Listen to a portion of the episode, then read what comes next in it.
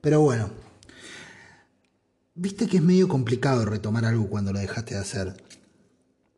Yo lo, lo interpreto medio como el pedal de la bicicleta, ¿viste? Las primeras pedaleadas pesan, después de un tiempo eh, la propia cadena empieza a hacer el trabajo de, re, de, re, de reciclar la energía, de modo tal que esa energía se suma a la que vos estás poniendo cada vez que das un, un pedaleo nuevo y hace que todo sea más llevadero, porque ya no tenés que hacer tanta fuerza, por momentos incluso podés descansar en la propia energía que, que pusiste a trabajar.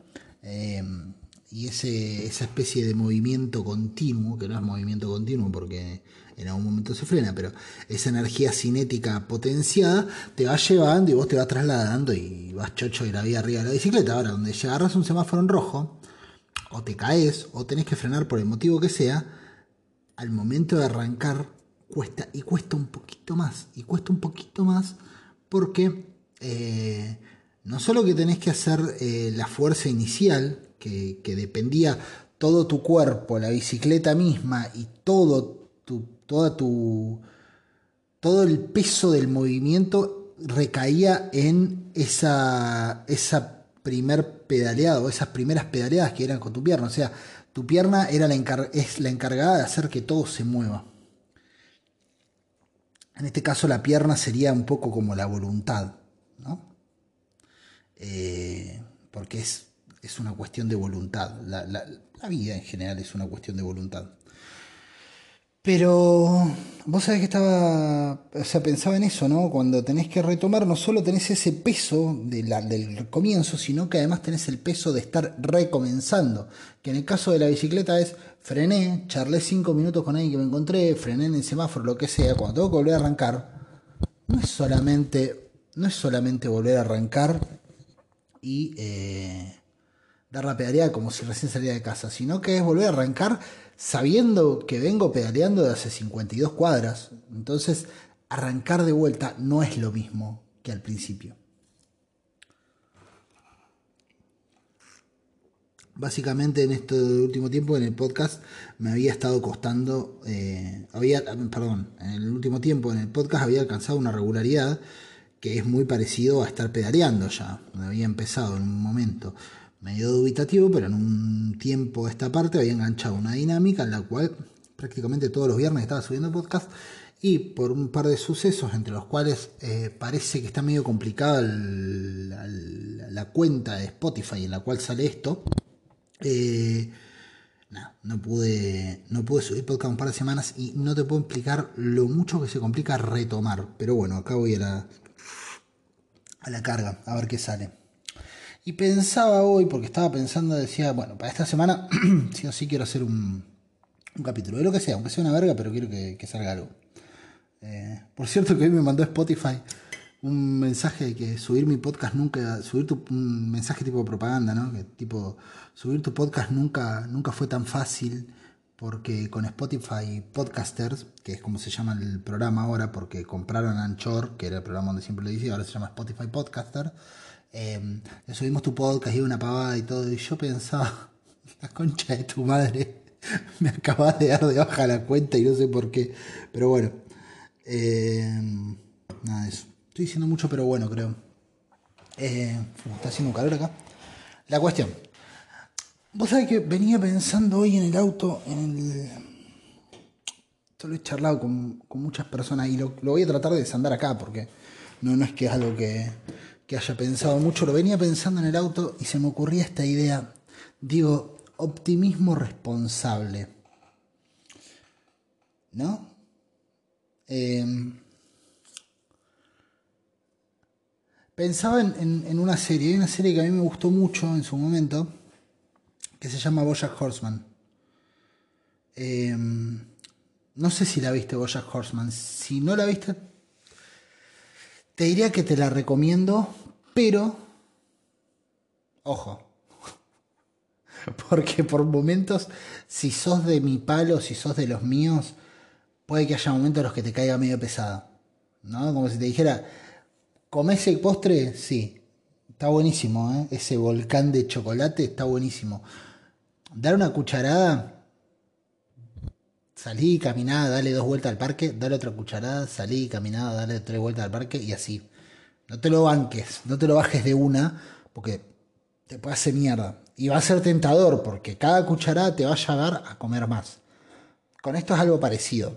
Es como una serie, sobre todo en las últimas temporadas, Bojack, que eh, vos la ves y decís, che, qué pedazo de serie. Es impresionante, es espectacular Bojack Horseman. Eh, y, y de hecho tiene eh, un mensaje muy claro y con el que estoy muy de acuerdo, pero la forma de contarlo es brava y es brava y acá me voy a meter en el campo de los spoilers porque me acabo de acordar en este preciso instante me acabo de acordar que yo el último capítulo que había subido era sobre los simuladores, hablando de, de, de cómo me gustan los simuladores, que creo que tengo muchísimas más cosas para decir porque es una serie increíble los simuladores. Amo los simuladores. Pero me acordé que el último capítulo había dicho de que por ahí iba a empezar a hablar de cosas que me gustan. Y Bojack Horseman es una de esas cosas que me gustan. Si bien la tengo medio alejada en el tiempo y no me acuerdo tanto de la serie, sí me acuerdo ciertas cosas en general de las que yo puedo decir, che, esto, esto, esto y esto hacen que a mí esta serie me parezca excelente y me parezca que, que, que sea primero para recomendar, insisto, recomendar de cucharadas, eh. Yo, o sea, si te chupa más un huevo ciertas cosas que a mí me, me, me suelen afectar, como por ejemplo el paso del tiempo, el miedo a la muerte, la soledad, la pesadumbre, si sos un tipo o una tipa que tiene por ahí un poco de ansiedad o, esto de, o, de, o ha tenido ataques de pánico y cada tanto tiene miedo que eso vuelva de algún modo, eh, te la recomiendo. Pero a cucharadas. Eh, no te la bajes de una. Puede que te tiente, porque es magnífica, pero no te la bajes de una. Por ahí la primera y la segunda temporada sí. Capaz que la tercera, por momentos también, pero el, la mitad de la tercera, la cuarta y la quinta y la sexta, son seis temporadas creo. Eh, miralas...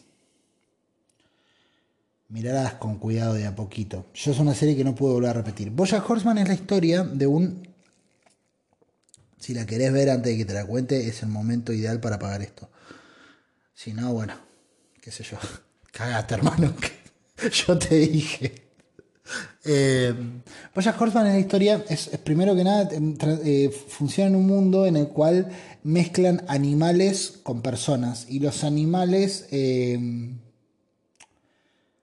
son como personas, o sea, de repente el protagonista, por ejemplo, es Bojack Horseman, es un caballo. Es un caballo humanoide, digamos, antropomorfo, le dicen ahora. Eh, como que de repente, cada tanto, yo creo, ¿no? Cada tanto las personas aprendemos ciertas palabras que nos hacen sentir más inteligentes y las empleamos en cuanto lugar podemos y se viralizan de una manera... que terminan siendo casi como decir buenardo, pero con clase. Antropomorfo y angloparlante, para mí son dos palabras que se transformaron en eso. Perdón si la decís, o no, bueno, qué sé yo. Qué sé, capaz que es tu buenardo y no tenés problema con eso. Y si tenés problema con eso, bueno, qué sé yo, para mí es así, no importa. Cuestión. Porque me estoy yendo por las ramas, como todo el tiempo. Es una especie de caballo antropomorfo angloparlante, porque también transcurre en inglés. Pero bueno, es, eh, hay alguno que es un caballo, y una, la, la, la representante es una gata. Eh, no una gata tipo, tipo los Roldán, sino... Uh, viejísimo eso. Si tenés menos de treinta y cinco, lo más probable es que no sepa de qué mierda estoy hablando. Eh, pero bueno, eh, es una gata. Después tiene amigas que son humanos, eh, una amiga que es humana, el, el uno que es como amigo pero pero a la vez le cae re mal, que es el señor Peanutbutter, eh, mister Peanutbutter, que es un perro, un beagle, y es muy gracioso. El, creo que es beagle el perro, esos que son todos amarillitos, ¿viste? Y es muy gracioso porque una de las cosas que tiene, Bojack no tanto, porque Bojack es un personaje muy... muy serio, entonces no le dejan tiempo para nada más que para un pequeño detalle en la tercera temporada. Pero eh, la mayoría de los personajes que son animales tienen como esa respuesta animal. Por ejemplo, hay un capítulo donde no me acuerdo cómo mierda es, que se terminan peleando dos y cuando están por entrar a un restaurante, el que, el que los recepciona es un perro. Entonces no sé qué pelea hay, que de repente uno revolea allá de la mierda y se ve como el perro, pero pasa todo el segundo plano y es muy gracioso. Es, es muy gracioso cómo mantiene esa conducta animal. El perro lo ve, se pone re contento y sale a buscar la llave. Igual que el señor Peanutbutter eh, tiene el auto lleno de pelotitas de tenis. Y hay un capítulo donde abren el baúl, creo, la puerta de atrás, y caen todas las pelotitas de tenis. Y, y vos ves como todos están en, en... O sea, sigue la charla, pero el chabón se da vuelta y mira las pelotitas con una cara de feliz cumpleaños. Que es imposible no reírte. Pero bueno, capaz que en inglés sí tiene un poco más de... Ah, no, si la vi en inglés la serie. No, no tiene tanta referencia a Bojack como personaje en inglés. Eh, el caballo antropomórfico. Cuestión, Bojack es un actor de Hollywood. Un actor que en los noventa, creo, tuvo una serie, que, una serie tipo sitcom que fue muy famosa. Eh, que... ¿Qué cosa? Que se llamaba Horsin' Around o Retosando, algo así. Creo, que hacían un chiste medio como que eran un caballo, hacían como una, un juego de palabras. Cuestión que esa serie, era una serie, una, una sitcom familiar en la que el chabón eh, trabajaba. Y eran bastante famosos en los noventa. Lo que pasa es que termina la serie, pasa el tiempo y el loco deja de ser famoso porque no, no, no, no vuelve a hacer muchas cosas y vive un poco anclado en esa fama que supo tener. Eh... Y como estrella de Hollywood en decadencia, digamos, bueno, no sé si en decadencia, en el olvido, por, por decirlo de algún modo, mientras prendo la estufa, me viene a la pieza a prender la estufa, porque el invierno, si hay algo que tiene en esta latitud, es que no, no te espera. Como que no te, no te, no te dice, el invierno nunca te dice acá, che, bueno, todo bien, no, no te da drama. O sea, si te caga de frío, te caga de frío. Punto. Eh, igual se lleva fácil, tengo que ser honesto. Así como no te espera, con la calefacción medianamente adecuada se lleva fácil. Yo viví en La Plata y, y La Plata es centro del país y supuestamente es una zona mucho más cálida, y te puedo asegurar que es mucho más llevadero el invierno de acá que el de allá. Puede que haga más frío por momentos, haya temperaturas más bajas, pero no te penetran los huesos como el frío de allá. El frío de allá, con la humedad y todo, te hace mierda. ¿Qué carajo te importa esto? Y lo más probable es que nada, pero te lo conté igual. ¿Por qué? Porque es mi puto podcast, si hago lo que yo quiero. Eh, hay un chiste con eso que en su momento me causó mucha gracia, pero que no te lo voy a contar ahora, porque me voy a ir demasiado de tema. Cuestión, este loco crece eh, en la en la serie... O sea, crece, perdón, crece en la serie, perdón. Tuvo la serie, fue un éxito. Y después el chabón como que no volvió a tener grandes éxitos. Participó, era una que otra cosa, pero es medio que está quedado en el olvido. Es como esos actores que cada tanto te acordás de decir, uy, ¿qué será de Arturo Puig? Ponele. O ¿qué será de, no sé, del papá de Dibu? Bueno, más o menos así, pero eh, Bojack Horseman.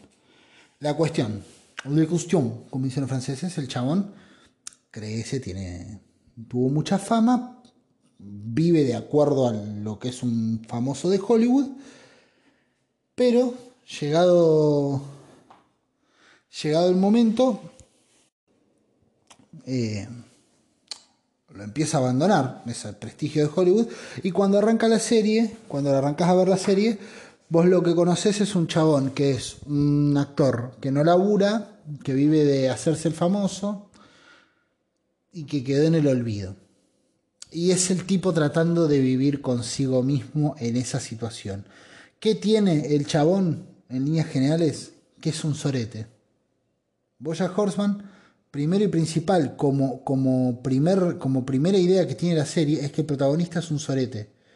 Y no es un sorete, y me encanta eso, no es un sorete adosado, no es Barney Stinson de How I Met Your Mother. Es un forro aceptado por la serie. O sea, la serie te plantea que ese chabón es un choto y que las cosas que hace son cosas de mierda.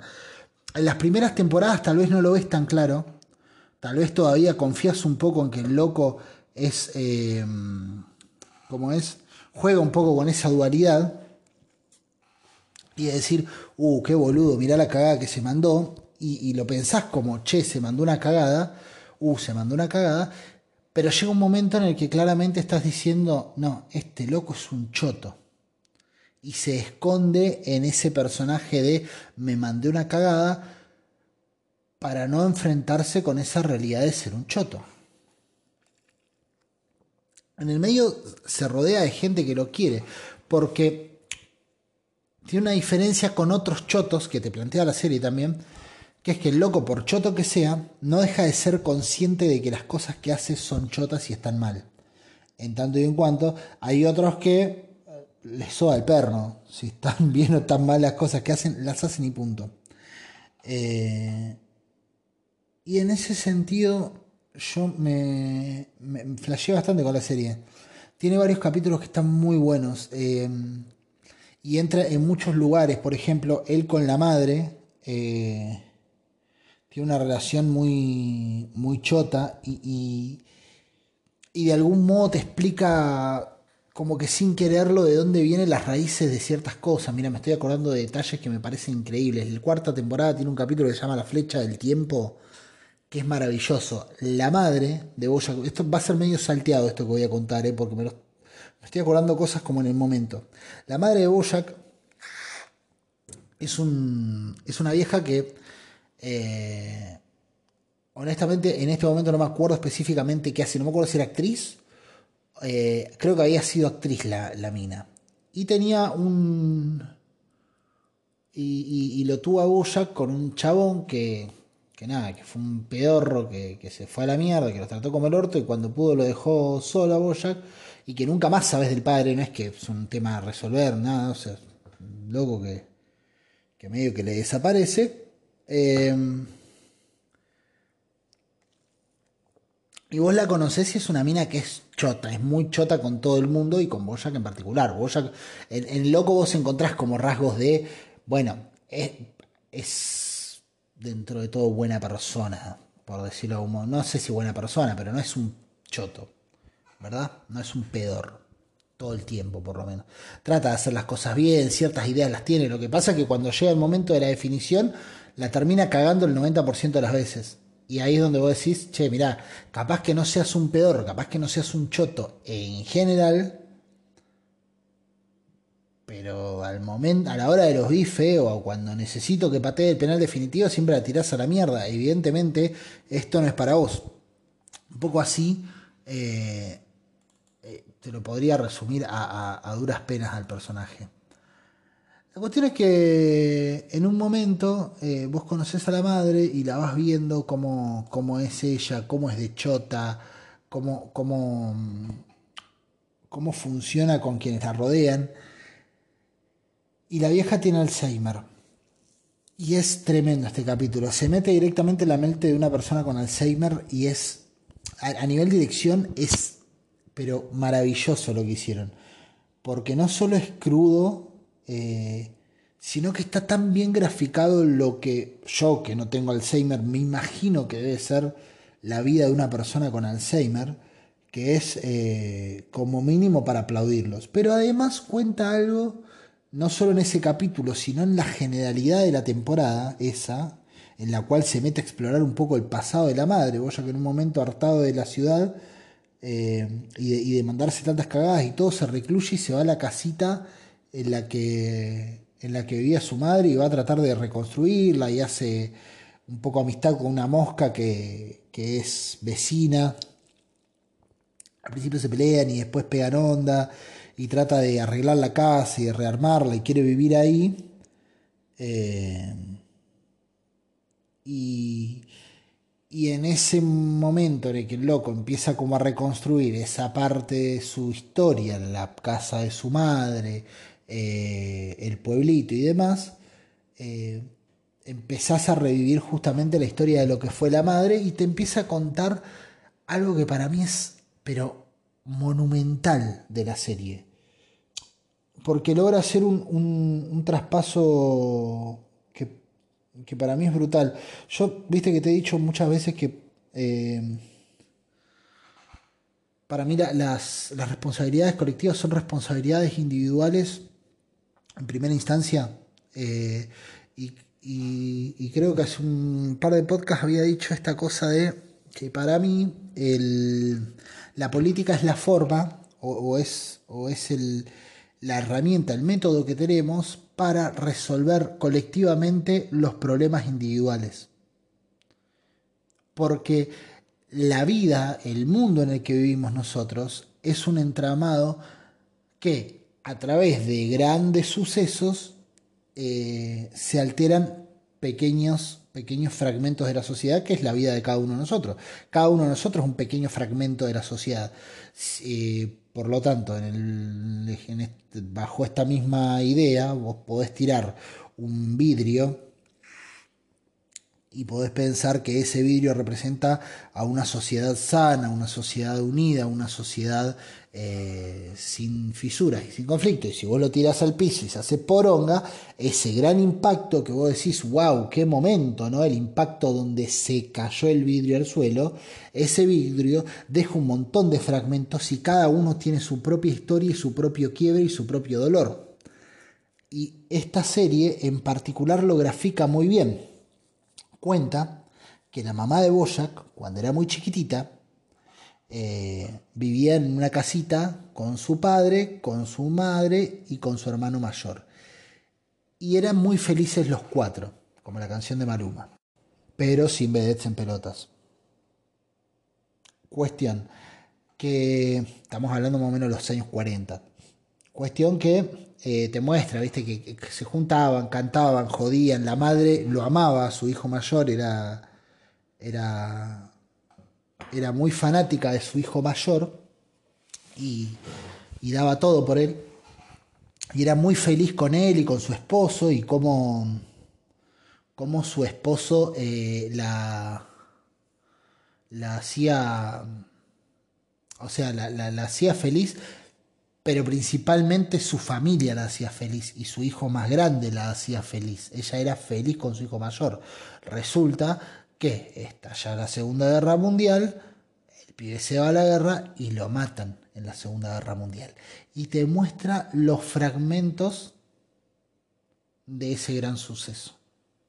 ¿Sí? Ese quiebre que te decía, que es como tirar un vidrio al piso.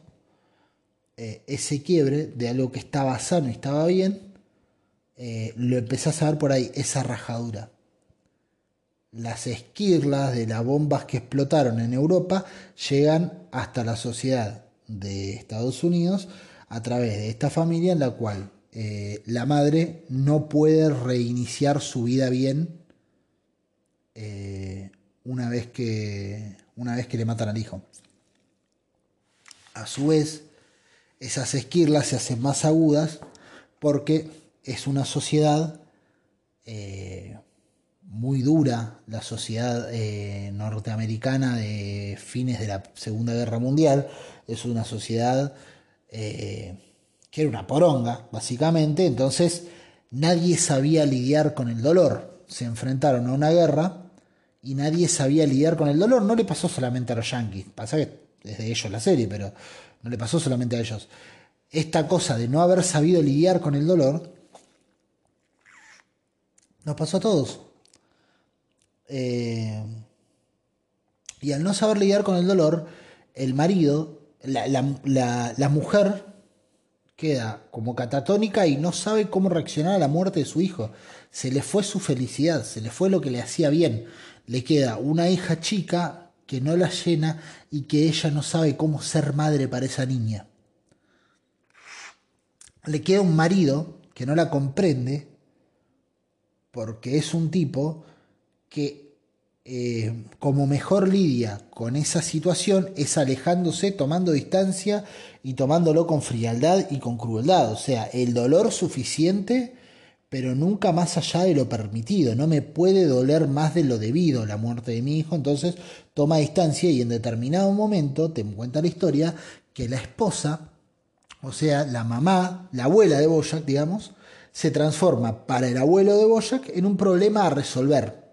Esta mina está catatónica, está siempre triste, está llorando, no reacciona, no reacciona y la llevan con un doctor eh, y le hacen una especie de lobotomía y la, la dejan como lobotomizada, que no sé cómo será la expresión, pero básicamente es una persona casi que sin sentimientos y sin ideas, básicamente.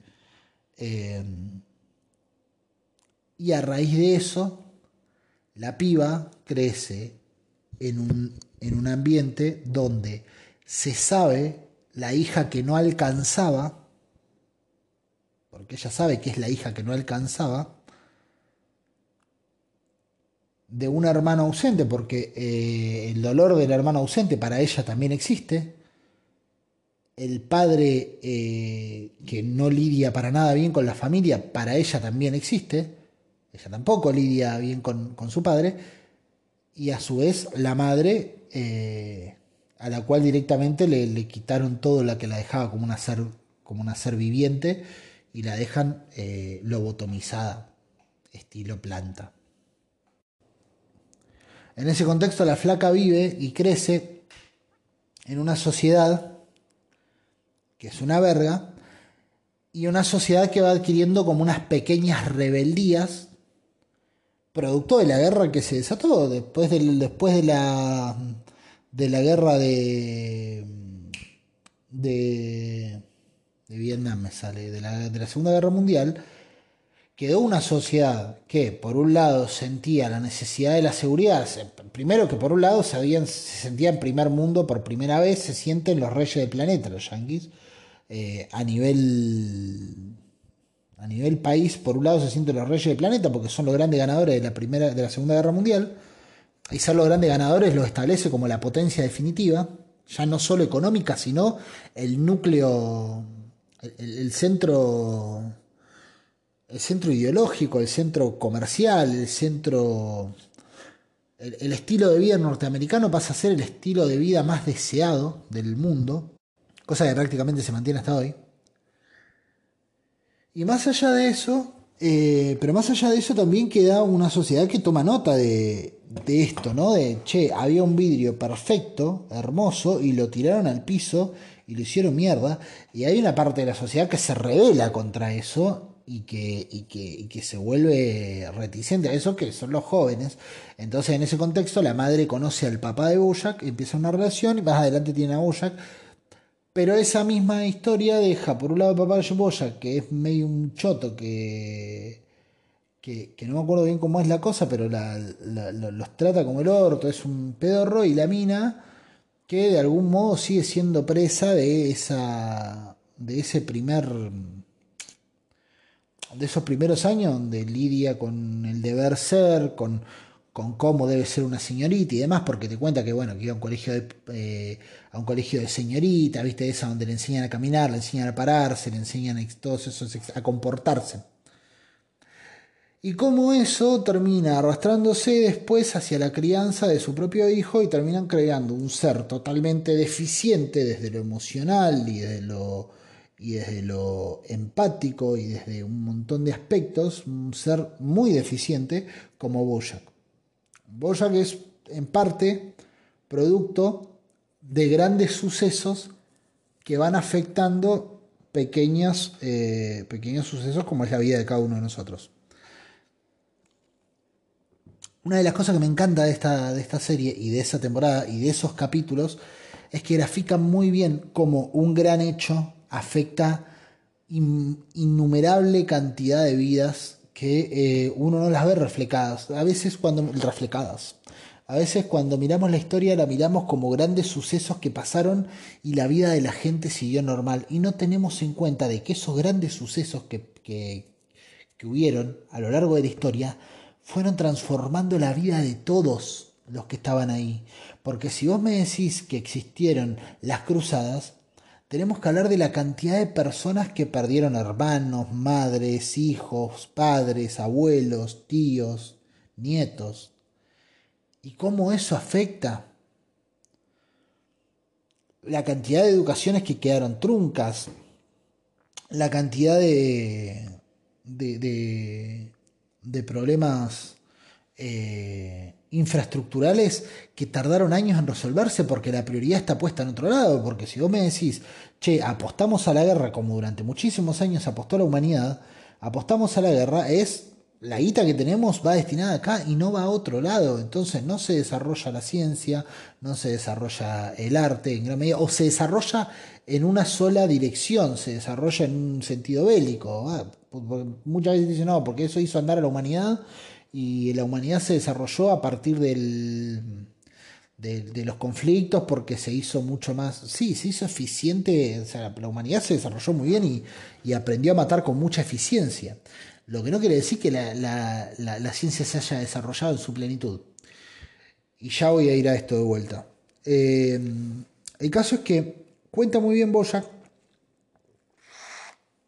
esta idea de, eh, de cómo la, la, los grandes sucesos que hemos vivido a lo largo de la historia van dejando fragmentos rotos también. No es que los fragmentos que quedan son, están indemnes y están preciosos, inmaculados y listos para, para exponer en una vitrina y ya está, no pasó nada acá, ¿viste? Es como que me diga, che, el atentado a las Torres Gemelas dejó una, alguna secuela más allá de haber golpeado económicamente a Estados Unidos o de haber promovido una ley o de haber hecho que, que el gobierno de Bush invada Irak, Irán. Eh, porque a veces lo contamos así, ¿viste? No, bueno, se eh, atentado a las Torres Gemelas, se, se generan, se promueven leyes eh, de, de vigilancia más estrictas en Estados Unidos, la gente eh, apoya la invasión a Irak y lo contamos como sucesos, ¿no? Pero después no tenemos en cuenta de que, no sé, Tirsa, la pequeña niña iraquí que iba todos los días al colegio con su padre, de repente tiene que ir con la abuela porque al padre lo recagaron a cuetazo en una esquina. O no te cuenta que, eh, no sé, Natalie, la, la psicóloga de Boston, de repente se veía vulnerada en sus, en sus mails, no podía mandar un mail sin que se lo revisara la C I A, por lo cual Natalie estaba espiada constantemente. O que, eh, no sé, Isaiah, el inmigrante afgano que había en Estados Unidos, lo recagó a palos la policía por tener barba y turbante con el aval de toda la gente que estaba alrededor. Y esos son los pequeños fragmentos de los grandes sucesos que a veces no los tomamos en cuenta a la hora. O sea, tenemos, o sea, vemos el gran suceso y decimos, wow, qué quilombo, qué cagada, qué feo la gente que estuvo en las Torres Gemelas. Qué feo la gente que estuvo en las Torres Gemelas y qué feo la gente que estuvo en el puto planeta durante todo ese tiempo. Porque eso trae fracturas para todos lados. No es que cae en algún sitio. Este es el planeta Tierra, boludo. El planeta Tierra es Tierra. O sea, vos golpeás la Tierra acá y la, la grieta dura hasta mucho tiempo y, y, y se expande un montón. No es una, una no es un golpe en agua que se recompone fácil, no es gelatina o una mousse que cae donde cae y no se afecta hacia otro lado. No, es tierra, se va resquebrajando. Tal vez allá llega de otra manera, pero llega igual. Y a veces es allá donde vuelve a explotar. Porque se junta con, con otro huequito que ya había y hace un quilombo. Es bravo. Bojack cuenta muy bien esto. Entonces, por un lado, te da como una explicación por un momento de decir, che, bueno, este loco es producto. Es producto, y, y es verdad, todos nosotros somos producto de una sociedad que, que, que ha sido muy autodestructiva, de un mundo que ha sido muy autodestructiva y de una especie que ha hecho muchas cosas en detrimento suyo. Y ahora voy a ir de vuelta a esto.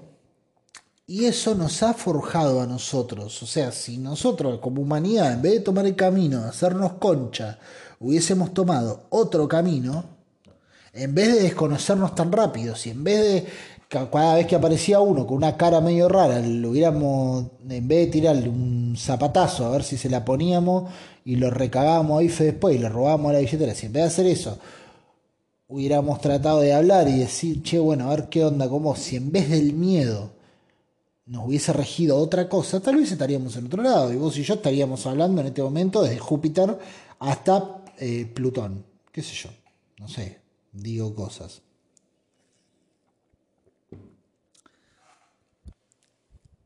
Te cuenta que Bojack es eso, es esa misma grieta que en ese momento arranca, la hace, la hace arrancar ahí, seguramente vendría desde antes, pero la hace arrancar ahí esa misma grieta, que se expande, se expande, se expande y llega hasta el momento de la serie en un tipo que de otra manera expresa esa misma deficiencia, como que ya arran, le sacaste una pata al, a la mesa y va renga, y va renga, y va renga y en algún momento se va a caer.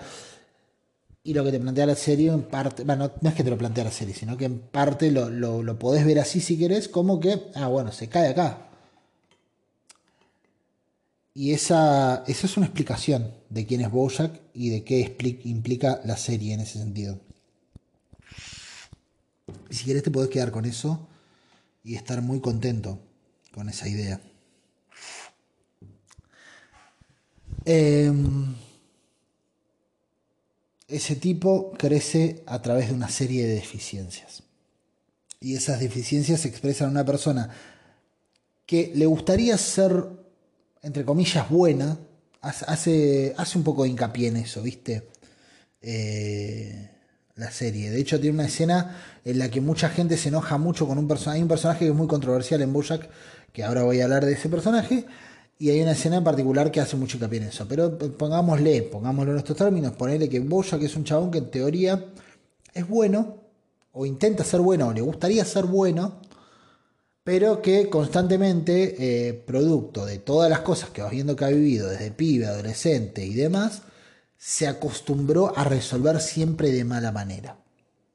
Bien, hay un personaje, como te decía, que es muy controversial para la serie. A mí es un personaje que me gusta mucho, porque dice eso duro que nadie quiere escuchar, que es Diane. Diane es la amiga de Bojack, que es una flaca que es, es escritora y que es como un poco la, la brújula moral de, de Bojack. Así como Medina es la brújula moral de los simuladores, eh, Diane es la brújula moral de Bojack. Y constantemente esquiva en decirle lo que el loco quiere escuchar. De hecho, en la primera temporada hay un momento en el que el chabón se le acerca y la loca está presentando un libro eh, que escribió sobre el mismo loco. Este escribió la biografía de Bojack. Arranca así la, la serie, justamente, con que el loco va a escribir su biografía. Eh, y la loca que va a escribir, que la loca que, como el loco es una verga escribiendo, la persona que va a escribir su biografía es una, una flaca que contrata, una estudiante, una medio de, de posgrado, qué sé yo, la, la llaman para que, para que haga ella el laburo ese, que es Diane. Ahí se conocen. Diane, eh, a través de la biografía, lo empieza a conocer cada vez más a Bojack. Al principio es un personaje más inocente, pero de a poco te vas viendo que es un personaje que, más allá de ser inocente, tiene como un montón de, de valores y, y, por decirlo de algún modo, moralmente está muy, muy plantada. O sea, tiene muy claro qué le parece y qué no le parece. Y después de un par de hechos, que no me acuerdo cuáles son, el loco hace una que se la remanda, que no me acuerdo cuál es. Y la flaca se reofende con el loco, presenta una biografía de Bojack en la que es muy cruda y dice un montón de cosas que el chabón por ahí no quería decir. Y ahí podés elegir de qué lado te pones, si el chabón que tiene derecho a no decir las cosas, o de la mina que, bueno, me llamaron para hacer una biografía y yo cuento. Cuestión que la mina cuenta lo que el, ciertas cosas que al loco no lo hacen quedar bien parado, dentro de una biografía muy cruda. Cuando está presentando otro libro, un día va Bojack y le habla y en, y en un momento le dice algo así como, eh, mirá, yo creo que hice cosas de mierda y, y todo, y se lo ve como muy, muy compungido y muy dolido el loco. Hice muchas cosas chotas e hice muchas cosas de mierda y no, Sé que por ahí no, no merezco eh, ciertos perdones, ciertas contemplaciones, porque soy un chabón que hace muchas cosas chotas. Entre las cosas chotas que hace, por ejemplo, en un momento lo deja re solo a su amigo que está enfermo de cáncer. Ponele. Hace cosas chotas de verdad. Eh, y, y en un momento dice, le, le dice algo así como, pero bueno, yo creo que en el fondo todos podemos ser buenos y yo creo que en el fondo soy una buena persona, ¿o no? Le pregunta. Y el capítulo termina con ella callada. El, el loco espera que ella le diga algo. Todo esto en parte es en una rueda de preguntas, es muy bueno eso. Porque el loco toma el micrófono para hacerle una pregunta y, y le hace toda esta pregunta eh, como en tercera persona, como refiriéndose al personaje de... Eh, le hace toda esta pregunta, eh, estoy, estoy explicando las cosas como el orto y quiero que sepas que soy muy consciente de eso. Eh, ¿Cómo es? Y... Quiero que sepa que soy muy consciente de que no se entiende una chota lo que estoy diciendo en cierto punto. Pero bueno, voy a seguir porque porque sí. Porque los comienzos son difíciles. Volver a pedalear una vez que frenaste es complejo, así que... Nada, no voy a volver de nuevo, de nuevo, no. Punto. Sigo. Eh, frente a todos le hace esta pregunta. Y el capítulo termina con que ella se queda callada, en silencio. Cuando... Todos los espectadores estamos eh, del otro lado diciendo, hija de puta, decile que sí, decile que sí, que, que, que, que en el fondo puede ser una buena persona y que todos podemos cambiar. Decíselo, decíselo, necesita escuchar esas palabras. Es bueno que le digas esas palabras y es re controversial ese momento y mucha gente eh, se quedó en ese, en ese entonces con la idea de que hija de puta esta mina, ¿cómo no le va a contestar? Flaco necesita que le diga... Eh, por un segundo le dé un, un ápice de esperanza. No sé si al otro o a los dos capítulos se vuelven a encontrar y el chabón le, le dice, che, como, como medio, como dolido, ¿viste? Como ofendido, che, sos una hija de puta, no, no me contestaste nada, me podrías haber dicho un sí, vamos, no sé, seguro, qué sé yo, ¿por qué te quedaste callada? Y eh, como que le, le incrimina eso y la flaca le responde algo que me parece maravilloso, dice, yo no creo en esto de... en el fondo sos buena persona o no. Yo no creo en esto de ser buena persona o ser buena persona en el fondo. Sos lo que haces, dice la loca. Si vos haces cosas de mierda, sos una persona de mierda. Y si vos haces cosas buenas, sos una buena persona. Y desde ese lugar, para mí Bojack es maravillosa. Es el mensaje que a mucha gente no le gusta. Porque luego en la quinta temporada sucede otra cosa que refuerza esta idea y que es lo, a lo que va la serie, ¿no? Bojack te cuenta, básicamente, la historia de un actor que, producto de un montón de cosas que se le pasaron, que le pasaron, entre ellas la fama, se acostumbró a hacer cosas de choto y la mayor parte de su vida nunca enfrentó las consecuencias de lo que hacía. O porque zafaba... o porque lo perdonaban, o por lo que fuere. En la quinta temporada sucede algo que es eh, muy bueno dentro de la serie, y, y que, que para mí es probablemente, si no es el gran mensaje, es uno de los grandes mensajes de la serie, que es que el loco arranca a hacer una serie, una serie que se llama Philbert, si no me equivoco. Eh... Y la serie es muy parecida a la vida del chabón, el personaje principal es él, Eh, la casa de Philbert, que es el que es el protagonista, es muy parecida a la casa de Bojack. Eh, la pareja de Philbert en la serie es eh, la pareja de Bojack en la vida real y así. O sea, y va atravesando situaciones medio parecidas. Y como guionista de esa temporada, la ponen a Diane. De, de esa serie la ponen a Diane. Diane que viene medio peleada con Bojack porque eh, en un momento le cuestiona mucho un, un suceso de la tercera temporada, que no te lo voy a contar porque no viene al caso, pero es como un punto medio nodal donde el chabón no hizo algo, pero estuvo por hacer algo muy choto. Entonces, eh, es como esa cosa de, che, eh, ¿hubieras hecho esto? Era creo que acostarse con una menor o algo por el estilo. Pero en el contexto que te lo muestran, no es solo acostarse con una menor, que ya de por sí está como el orto, sino que eh, de qué manera lo iba a hacer lo hace ver peor todavía. El loco no lo hace. O no sé si era menor. No, creo que tenía dieciocho años, una cosa así. Pero bueno, no importa. Va, va lo de menos. O sea, no, no, no es el punto central, sino que el loco se aprovechaba, se iba a aprovechar de una situación para cogerse una colegiala recién recibida de la secundaria, ponele. Lo que fuera. El loco no lo hace, pero queda esta cosa de, che, ¿lo hubieras hecho? Si, si, no, si no te hubieran encontrado justo, ¿lo hubieras hecho? Y está todo el tiempo latente esa pregunta. Resulta que en un momento, en la serie, Diane lo pone en, en una circunstancia en la cual lo enfrenta a esa misma situación. ¿Ah? Che, ¿lo hubieras hecho? ¿Hubieras hecho esto? ¿Hubieras... Eh, hubieras... hubieras cruzado la línea? Y la situación es tan fuerte en la que lo pone que en la actuación misma de la serie termina saliendo un producto espectacular, y cuando lo presentan es recontra aclamada y demás. Entonces hacen una presentación eh, de la serie, hacen un capítulo especial, hacen un evento especial donde presentan el primer capítulo y todo el mundo va a verlo porque la crítica con lo que vio de la serie ya les parece maravillosa. Y en ese primer capítulo... En ese primer capítulo, en ese evento, en un momento, Bojack eh, se, en un momento le dan el micrófono al chabón para que hable de la serie. De, che, Philbert es un éxito de la concha de la lora, eh, contanos un poco qué te parece la serie, qué sé yo. Y el loco dice algo así que me parece brillante. Dice, Philbert es un sujeto que está roto, dice Bojack.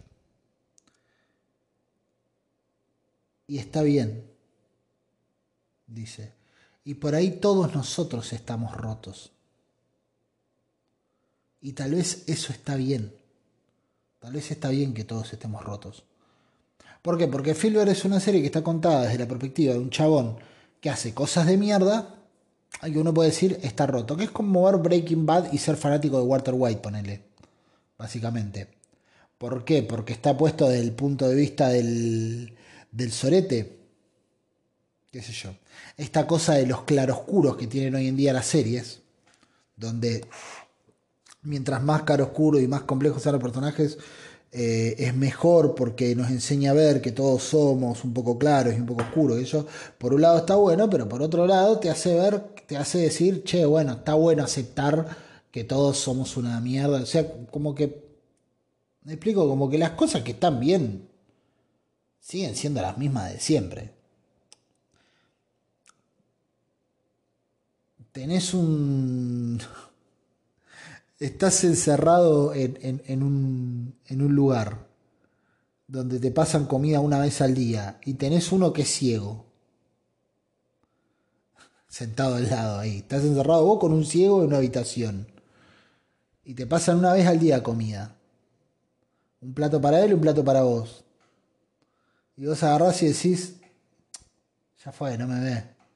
Me tiro la mitad de su plato en el mío. No se va a morir, se va a recagar de hambre. Yo la voy a pasar un poco mejor. Eso está como el orto. No hay forma de que eso esté bien. Por más claroscuro que quieras pensar, por más eh, que vos quieras mostrarlo como que todos estamos rotos y todos tenemos cosas chotas, está como el orto lo que hiciste. Está bien, podemos decir que nadie está para tirar la primera piedra y que hay que ver cómo reaccionaría cada uno, pero está como el orto. No hay que perder de vista de que las cosas chotas son chotas y las cosas buenas son buenas. Y eso no está en discusión. Lo que te plantea Bojack ahí es, che, mirá, Philbert está roto. Y como está roto hace cosas de mierda. Y por ahí está bien eso. Por ahí todos tenemos que aceptar que estamos rotos y nadie está para tirar la primera piedra. Entonces en eso entramos todos en una misma bolsa en la cual todos estamos salvados. A lo que Diane le responde, cuando el loco baja recaliente, la mina le dice, che, mirá, yo no hice esta serie, yo no escribí esta serie para que un montón de soretes vengan a justificar sus acciones de mierda porque están rotos. Si vos haces cosas de mierda, mereces ser tratado como una persona que hace cosas de mierda. Por roto que estés, eso no te justifica para ser un sorete o para ser un choto o una chota. ¿Sí? Si vos cagás a alguien, del modo que sea, lo estás cagando. No hay justificativo, no hay aliciente. Está mal. Y punto. Podés ver todos los claros oscuros que quieras. Básicamente lo que le está diciendo a Bojack es: flaco, ¿estás roto? Joya, te lo entiendo. Sabés por qué haces las cosas malas ahora, por qué haces las cosas que haces. Y te lo entiendo y te lo banco. Joya. Ahora, ese diagnóstico no es para que salgas al mundo a decir: che, muchachos, yo estoy roto. Es como que digas... Hay un capítulo de Los Simpsons, un capítulo nuevo, que... que es una verga, como todos los capítulos nuevos de Los Simpsons, pero tiene un detalle que está bueno. Va, no está bueno, es un chiste de mierda que hicieron, pero me sirve para esto. Eh, a Homero le, le diagnostican narcolepsia, entonces eh, le dan un carnecito que dice: sos narcoléptico. Narcolépticos son las personas que se quedan dormidas en cualquier lugar, en cualquier momento, o sea, como que como que tienen muy poca resistencia, ¿viste? Al, al sueño y demás, y al cansancio. Entonces dice el chavo: no, yo no me voy a agarrar de esto para no hacer nada, y qué sé yo. Y a la siguiente escena, cada vez que alguien lo manda a hacer algo, dice: narcoléptico, saca el cartelecito, narcoléptico, narcoléptico. Entonces le dice: levanta la mesa, narcoléptico. Y así no es una goma. Eh, estar roto es lo mismo. Vos no estás roto o rota. Eh, si te descubrís en algún momento que tenés una historia que te hizo y que te generó fisuras para hacer cosas de mierda, no es un carnet que te dan para que lo levantes cada vez que sos una mierda y digas: eh, estoy roto, eh, no, estoy roto, eh, estoy roto. Es como el pido de la política que decía el otro día. Eh, no sé si venís escuchando los capítulos, va a entender. Si no, bueno, no sé. Fíjate si lo encontrás. La idea del pido de la política era eso mismo, eh, no es decir: che, no, democracia, eh, está en juego la democracia. Bueno, esto es lo mismo, no es: eh, estoy roto, no, eh, estoy roto, no, yo roto. Y está muy bueno lo que le dice a Diane en ese sentido. Le dice básicamente: loco, eh, si estás roto, arreglate, hermano, pero no hagas mierda a gente porque estás roto. No es un justificativo. No pretendas que la gente o que las personas después vengamos y digamos: no, pobrecito, está roto, boludo. No, no da. Porque está como la mierda lo que haces. Y si está como la mierda lo que haces, tenés que hacerte cargo de eso, por más roto que estés. Y eso puede correr en todos los niveles de la vida. Llévalo a donde quieras. ¿Querés pensar en, en la delincuencia? Pensalo. No es desconocer de dónde vienen las cosas, pero sí es pensar que eh, no te da un, un pase libre para cagar al que está al lado, lo roto que vos estés. Todas esas fisuras que te decía no son... Cuando se tira el vidrio ese que estaba hermoso e impoluto, todas esas fisuras que se crean no son una habilitación para que esas fisuras vayan generando fisuras más grandes. Y es un gran mensaje de esta serie, justamente eso. Vos no tenés un pase libre para hacer mierda al que se te cruce porque a vos te tocó bailar con una jodida. Felicito mucho a los guionistas por dar este mensaje, porque sobre todo la tele se ha llenado mucho de estos personajes complejos, rotos, que, está, que son forros porque están atravesados por circunstancias que fueron una mierda y qué sé yo. Entonces, eh, nada, son forros y graciosos a la vez. Entonces, entre que son graciosos y tienen una historia trágica de fondo, podemos decir: eh, no, lo que pasa es que está roto. Está roto y... y nada, entonces no... Es entendible y está perdon- estás perdonado porque estás roto. Y no, viejo. Porque en el proceso hiciste mierda a alguien. Y si vos hiciste mierda a alguien, por más roto que estés, no tenías derecho de romper a otra persona. En la última temporada de Bojack te muestra además las consecuencias de lo que ese sujeto roto hace. ¿En qué termina? Y es tremendo lo contundente del mensaje. Y para mí se merece un aplauso. Mucha gente le molestó mucho esa, esa idea de Diane de... Eh, no, si estás roto me chupo un huevo, vos haces cosas de mierda, sos un choto. Calculo que es gente que le encanta estar rota y tener ese pase libre. Sigo del otro lado, ¿dale?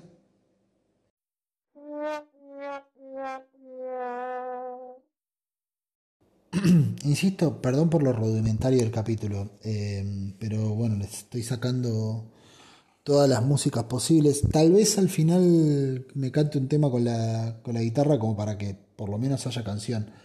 Va a ser así grabado con el celular, eh, no te esperes nada del otro mundo. Pero bueno, va a ser mejor que no hacerlo. Eh, mientras hacía todo esto pensaba en, en, en lo que estaba hablando. Y Bojack tiene una cosa que para mí está bueno, que es que la serie no te hace ver a un villano todo el tiempo. O sea, lo que yo te describí hasta acá es básicamente un villano, pero la serie sí te muestra muy bien todos estos claroscuros del, del chabón. Y te muestra, te muestra cosas que, que te hacen comprender el dolor que va viviendo. Por ejemplo, eh, tiene muchos capítulos donde, donde ves al loco lidiar con, con las consecuencias de sus actos y lidiar pensando en que acaba de hacer algo choto. ¿Me explico?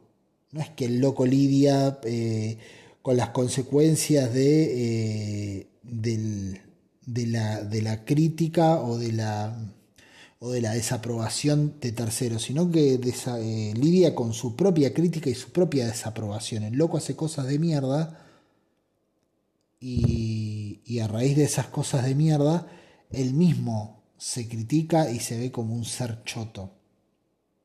Y a eso es a lo que va Diane en, las, en el capítulo ese, de que eso no lo exime al tipo.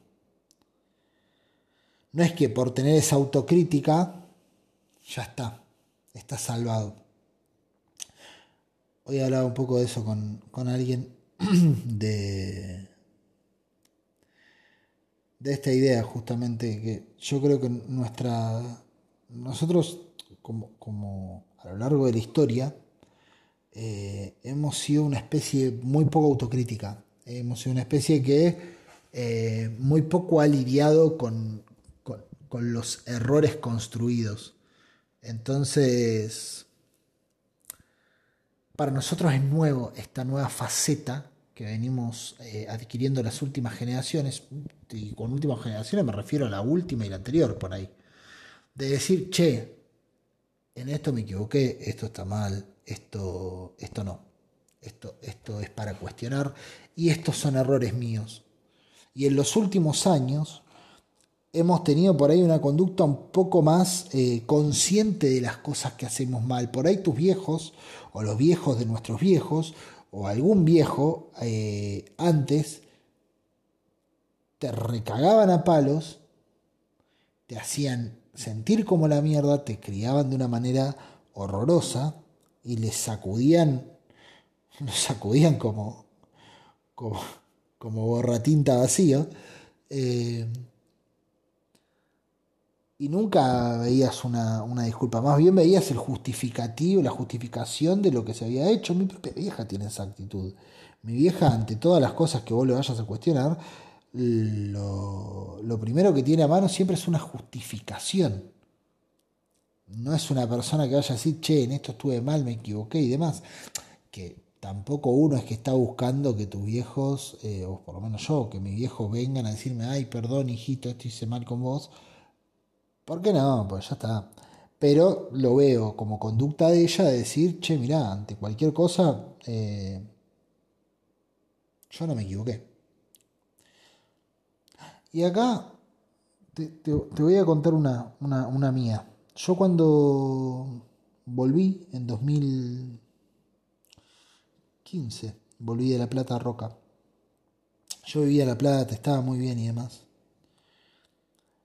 Y yo en La Plata la verdad que me consideraba muy feliz, amaba vivir en, en la ciudad de La Plata, me encanta, de hecho hasta el día de hoy me parece una ciudad hermosa y, y tengo muy lindos recuerdos allá. Y yo volví por errores propios, volví por haber construido mal mi vida, por haber tomado malas decisiones, por no haberme construido la capacidad de sostenerme, por haber dedicado mis esfuerzos de manera... Eh, desordenada a, a cosas que no me dejaban el rédito como para yo poder sobrevivir, etcétera, y un montón de etcéteras, y, y errores que, que son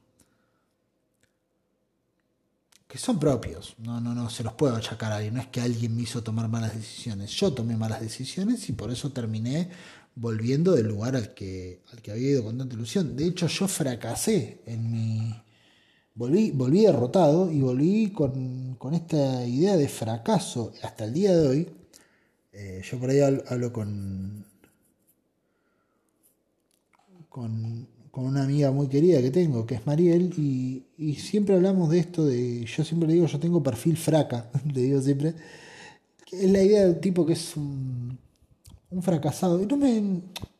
Digamos, no lo digo desde el lugar del dolor ni nada por el estilo, pero es un chavo que fracasó muchísimo en la vida y tengo treinta y cinco años y no tengo nada especialmente construido y no hice un sorete eh, de mi vida. Así que vos digas, wow, mirá qué copado esto que hizo el chabón. No, no es una mierda. Eh, mi vida en líneas generales ha sido más lo que he pensado que lo que he ejecutado. Chabón, bastantes decisiones pelotudas y malas. Eh, y, y con un sinfín de errores a cuestas que te hacen decir, che, qué, qué tipo fracasado, ¿no? Yo tengo treinta y cinco años y no tengo un sorete, no, no tengo una familia, no tengo una casa propia, eh, mis empleos son ugh, viste, como mirame y no me toques.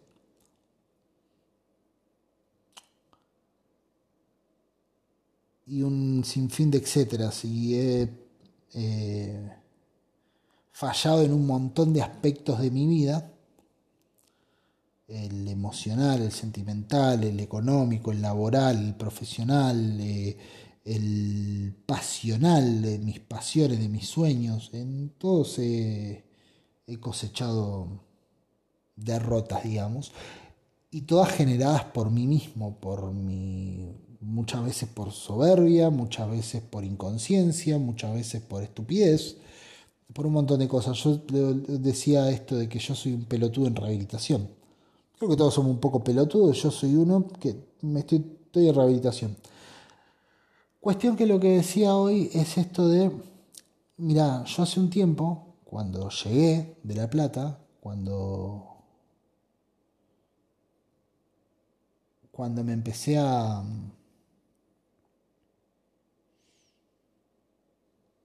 Cuando me empecé a, a encontrar con la realidad, de decir, che, mirá, todo lo que habías construido estaba en el aire y de repente se derrumbó y sos un pelotudo que está en la circunstancia de tener que volver eh, o irte del lugar que tanto querías por haber tomado malas decisiones, por haber hecho malas cosas y demás, eh, me llevó a en algún momento tener que reconocer de, che, me equivoqué. Y todo lo que me pasa, me pasa por haber hecho mal las cosas yo. Y se transformó en una especie de pedido de disculpas. Entonces llegó un momento de mi vida. El primer impacto es duro cuando vos te enfrentás a, che, mirá, hice todo como el orto.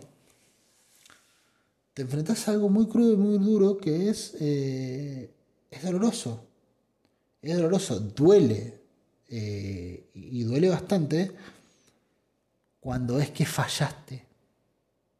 En, en lo que vos querías construir y que de repente un día, ya a esta altura tengo casi treinta y cinco años y te despertás y estás muy lejos de ser quien hubieras querido ser. De hecho, no soy un ejemplo para nadie, eh, bueno, tampoco es que buscaba ser un ejemplo, pero quiero decir, eh,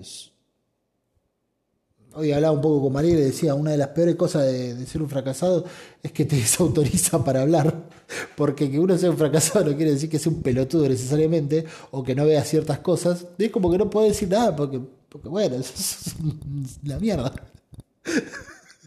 La cuestión, eh, te decía, como vos callate, mostrame tu título, tu casa, tu auto, tu familia, no tengo nada, bueno, callado.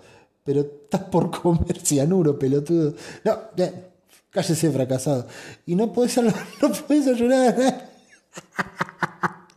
No podés ayudar a nadie, boludo. Es como ir maniatado por la vida. Eh... Cuestión. Luego de todo eso, en un momento de mi vida se me había hecho... Eh, la, el primer impacto, como te decía, fue, fue, fue jodido, fue bravo. Decir, che, mirá, todo esto es mi responsabilidad y no hay nadie más que yo a cargo de este barco. Y si este barco chocó, chocó porque lo timoneé mal. Y evidentemente soy un pelotudo y no sé nada. Creía que me las sabía todas y no sé nada. Y fue un baño de humildad bastante grande que me tuve que pegar, honestamente. Que no sé qué tanto me duché, o sea, no sé cómo me quedaron los sobacos, por ejemplo, pero sí que me, que me lo tuve que dar. Y que soy una persona bastante más humilde de lo que era. No sé si soy la persona más humilde del mundo, pero soy bastante más humilde de lo que fui. Y eso para mí es un avance. Pero claro, como todas las cosas, pedir perdón también se transforma en un vicio. Y eso yo no lo sabía en ese entonces. Y llega un momento en el que te acostumbras tanto a pedir perdón que ante toda cagada que te mandás o, o cada vez que vos haces algo mal, te resulta más fácil decir soy un pelotudo, hago las cosas mal, perdón. Y eso también está mal. Porque no alcanza con reconocer que te equivocás. Llega un momento en el que ya está, pediste disculpas, y está bien que pidas disculpas, y está mal lo que haces. Empezá a cambiar. Hacé algo para cambiar todo lo mal que haces. Y sobre todo, y yo creo que hay algo ahí que es muy importante, nunca te dejes llevar por esa... Eh, y es algo que me lo digo a mí mismo en este momento. Nunca te dejes llevar por el impulso que tiene la gente de querer que no te sientas tan choto como te sentís. Porque la gente, en su buena intención, trata como de levantarte el ánimo y decirte, no, bueno, tampoco soy un fracasado, no, tampoco soy una mierda, qué sé yo. Y, y lo hace de buena leche la gente, porque no lo hace de mala leche. Pero yo creo que todos en algún punto nos tenemos que enfrentar a esa realidad. Es como básicamente lo que hace la, la religión a veces con nosotros, que nos trata de mitigar el tema de que efectivamente un día la vas a quedar y no sabés qué va a ser de vos.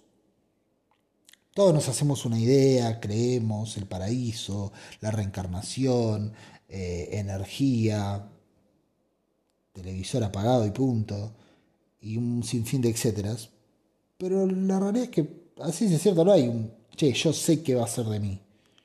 Puedes tener toda la fe del mundo, pero no está corroborado. Y la religión eh, hace un poco ese laburo, decirte, sí, te vas a morir, pero tranquilo, no es para tanto, vos después vas a vivir y vas a ir al cielo con Dios, etcétera. Y hace como ese papel. Y está en uno tener la decencia de agarrar y decir, che, pará, sí, creo en esto. Por ejemplo, yo no creo que yo soy una mierda, ¿no? No, no creo que soy... Eh, ah, que ser deleznable, por Dios, tírenlo a la basura. Ya no tengo el autoestima roto así de ese modo. Pero sí, soy muy consciente de todas las cosas que hice mal. La gente a veces, cuando te escucha decir este tipo de cosas como las que estoy diciendo ahora, tiene la necesidad de ir a decirte, no, no, no, pará, pará, si vos, mirá, me, me has dicho cosas que me han sido muy útiles y me has ayudado mucho. Y con buena intención trata de sacarte de ese lugar. Y lo peor que yo creo que puedo hacer es decir, sí, sabes que sí, sí, no soy tan, no soy tan mierda. Y claro, uno se, se, se pone en un lugar de sacarse de una fosa séptica en la que nunca había estado. Porque yo no es que estoy diciendo soy una mierda. Pero claro, cuando la gente te quiere ayudar, te, te habla como si vos te hubieses dicho a vos mismo que sos una mierda. Y yo lo único que estoy diciendo es que fracasé eh, rotundamente la vida. Que no quiere decir que ni las batallas ni los juegos estén perdidos. Solamente quiere decir... que a menos que tome un cambio drástico de dirección, cambio que, que he empezado a tomar hace un tiempo, eh, y no sé por qué estoy diciendo todo esto, porque le chupo huevo a todo el mundo, pero por ahí te sirve a vos, no sé, por ahí te he encontrado en esa. Si no empezás a tomar un cambio drástico de dirección, esto solamente va a empeorar. ¿Bien? En Bojack pasa una cosa, que es que Bojack tiene la inercia de reconocer sus errores y creer que con eso ya está. y reconocer los errores es como la etapa inicial, es como el diagnóstico. Después queda todo el laburo en el cual tenés que ser muy crítico y muy rígido con vos mismo de no dejarte vencer por el impulso de volver a cometerlos, para efectivamente obtener resultados distintos y ser un ser diferente. Entonces, Bojack, hay momentos en la serie en las que el loco dice: no, pero yo me siento mal por esto que hice, yo soy una mierda, está re mal esto que hice y yo me siento mal por esto. Y como que por algún motivo espera que le den un premio y digan: no, qué capo, boludo, que sí, se siente mal el chabón, boludo, mirá la cara que puso, hay que darle dinero. Ella entendió. Y no, loco. Que vos veas el alcance de tus acciones, que vos veas los errores que has cometido, que vos veas a quienes has dañado y que te sientas mal por eso, es un primer paso de varios que tenés que dar en tu vida para poder cambiar eso que te hace ser tan pedorro en algunos momentos de tu vida. Bojack plantea muy bien eso para mí. Sin embargo, Bojack tiene una cosa que para mí es un poco... que es la parte de, de la que me gusta salirme un toque y decir: che, yo voy para otro lado.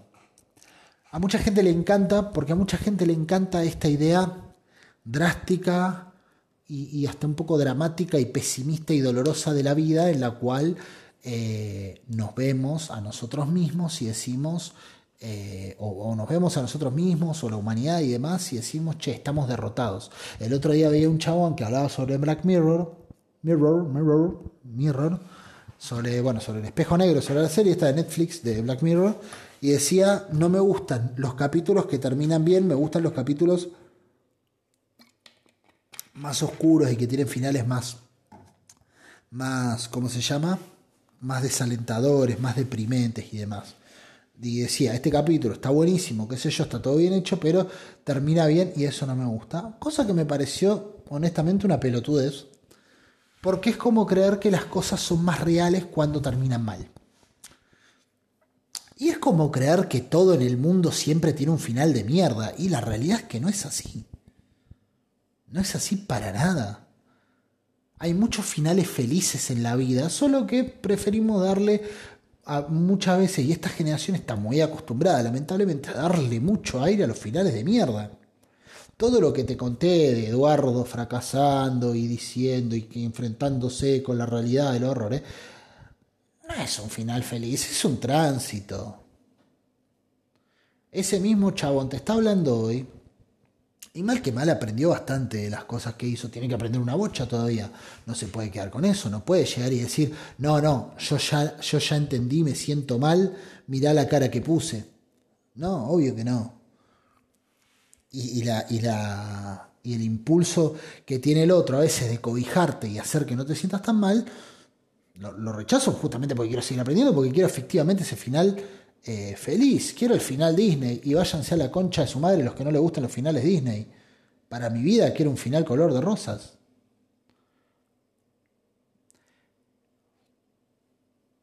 Un montón de historias en mi vida tienen finales felices, un montón. Yo te he hablado mucho de mi vieja, por ejemplo, y siempre te he contado de mi vieja, esa chabona que perdió a su hermano, esa chabona que durmió en la cordillera y, y que le iba a, re, a poner la mano en, en la nariz a sus hermanitos para ver si estaban vivos o, o muertos, esa chabona que le tocó ir a pata a la escuela, que se le caen todos de risa, tener profesoras de mierda que, que, la, que la traten como, un, como una paisanita porque era del campo y que iba a pata. Bueno, esa misma chabona construyó la familia que ella soñaba. Esa misma chabona tiene setenta años, casi, sesenta y ocho, y se está armando su casa. Y vos decís: güey, sesenta y ocho años, se está armando su casa. Eh, eso no es un final feliz. ¿Sabes por qué es un final feliz? Porque la mina está feliz de la vida de estar haciéndose la casa. Porque toda su vida se, se le dijeron... Eh, tu casa para cuándo, tu casa para cuándo. Y, y la flaca se está haciendo su casa, se la está haciendo como ella quiere. Se está haciendo una casa preciosa, por cierto, porque una mina muy capaz que está haciendo una casa de la concha de la lora. Es muy bonita, créeme que es muy bonita la casa que se está haciendo. Y esa mina construyó la familia que ella quería y hoy vive rodeada de sus hijos, de sus nietos, de una sobrina que es otra hija más, que la ama con toda su fuerza, casada con el mismo chabón hace, ya van a ser cincuenta años dentro de poco, dentro de no tanto van a ser, cumplirse cincuenta años, con el que remaron juntos toda la vida. Esa mina no tuvo un final triste, tuvo un final de mierda, tiene un final re feliz en su vida, construyó la vida que quería. ¿Y qué tengo que decir? Ay, no, es más realista pensar que Lina tuvo un final de mierda porque se va a morir. No. Le pasaron cosas de mierda, todos nos pasan cosas de mierda, pero la, la oscuridad no es el fin de todo. Yo pienso eso. Y el capítulo se llama Optimismo Responsable. Todavía no le puse el título, pero hace rato que vengo pensando en esto. Porque justamente una cosa que veo yo de Bojack, que me parece una serie de la concha de la lora, es que está anclada en el pesimismo, en cierto punto. Y esta idea de eh, todos vamos hacia una muerte inevitable, la oscuridad nos va a tragar a todos eventualmente, etcétera, etcétera, etcétera. Primero, no hay constancia de que sea así. La verdad, ninguno sabe qué mierda hay del otro lado como para andar haciendo tanto alarde de que la oscuridad nos va a tragar a todo. No sabes. Capaz que ni siquiera hay oscuridad en ningún momento. Capaz que cerrás los ojos y te despertás en un prado. Y está esa posibilidad. Chupame un huevo si no lo querés creer así. Está esa posibilidad. Es tan válida como toda la demás. Porque no sabe qué mierda pasa. Yo tampoco. Ni Víctor Sueiro sabe qué mierda pasa. Porque en todo caso llegó hasta el borde y volvió.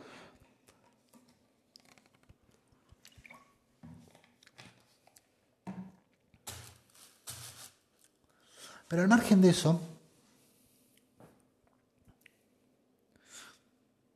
yo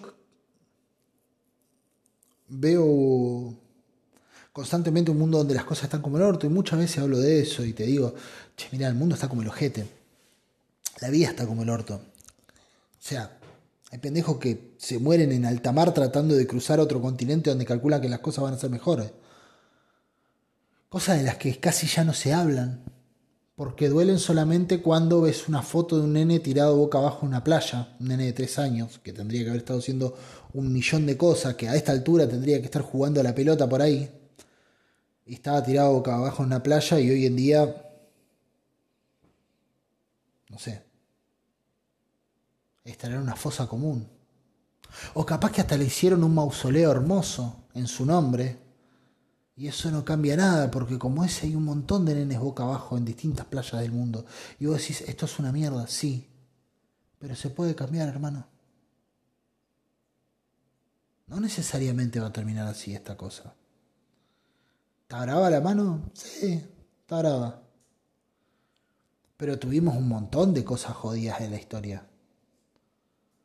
Y de todo ese montón de cosas jodidas, fuimos dando pasos para adelante. La organización está verde, está re verde. Tenemos que ordenarnos más como sociedad, tenemos que ordenarnos más.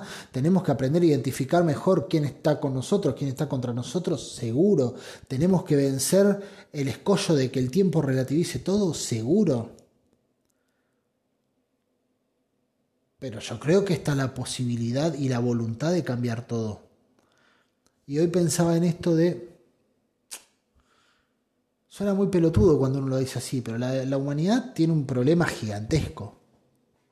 Que es que está entrampada, está encarcelada en un planeta que se está alejando de todos los demás cuerpos celestes, porque no sé si lo sabías, pero eh, lo único que sucede con el, con el espacio es que se empieza a agrandar. Que el universo se expanda quiere decir que todos los objetos se van separando entre sí. ¿No es cierto? Y la Tierra se va separando de todo lo demás. La, la Vía Láctea se va separando de todo lo demás y la brecha se hace cada vez más grande. Eso implica que el universo se expanda. Por lo tanto, estamos metidos en una cárcel que en algún momento va a volar a la mierda porque dependemos de una estrella que en algún momento va a volar a la mierda. Y tenemos que encontrar la vuelta para salir de esta cárcel antes de que eso vuele a la mierda. En, ese, en esa situación grave, jodida, en la que estamos como especie, mientras está toda esa situación, que todos vemos es como estar en una cárcel, hay una bomba, hay una bomba de neutrones en una esquina puesta y habría que desactivarla. Si nos, podemos, si nos ponemos, hay un par de libros que nos pueden ir de servir de guía como para encontrar la vuelta para desactivar a la bomba. Pero ¿qué pasa? Nos pusimos a pelear entre todos porque hay siete pelotudos que quieren adquirir más y más y más poder. En líneas generales es el panorama de la, de la humanidad. Y cuando uno lo dice así parece una pelotudez lo que está diciendo, parece tonto como lo digo. Pero básicamente es esa la trampa de la humanidad.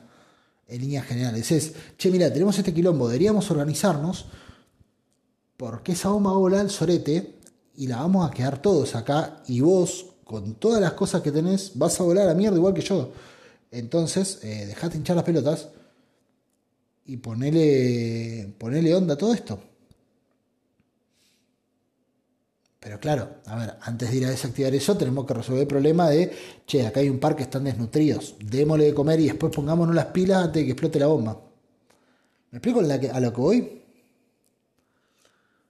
Si nosotros logramos, en el punto que nosotros como humanidad logremos encontrar el orden y decir, che, frente a todo esto, resolvamos esto, hay un par que están heridos, vamos a atenderlo, hay un par que se están muriendo de inanición, démosle algo de comer. Mientras tanto, Walter, José y Julieta y María pónganse a estudiar cómo mierda se desactiva la bomba, en vez de ponerse a estudiar cómo mierda arman una gomera que le saque el ojo al, al compañero, pónganse a estudiar cómo se desactiva la bomba.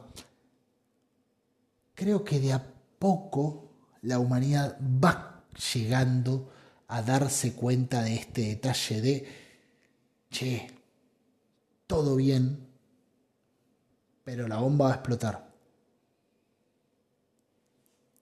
No creo que estemos imposibilitados de alcanzar ese grado de orden, de orden. Y conforme va llegando el momento, va a ser para mi gusto cada vez más claro. Y yo creo que va a llegar el punto en el que va a ser un poco más claro. De hecho, hay atisbos de la sociedad De, de dar como respingos de decir, che, esto habría que cambiarlo. Después volver a la rutina y se va toda la mierda. Yo creo que la pandemia en cierto modo sirvió un poco para decir, che, la concha de la lora, eh, habría que resolver esto. Y después rápidamente volvimos y de la pandemia no salimos mejor y todo lo que vos quieras. Pero durante un ratito la pensamos. Y vos me vas a decir, ¿de eso te agarrás? Sí, qué sé yo. ¿De qué te agarrás vos para pensar que todo se va a ir a la mierda? ¿De que todo está mal?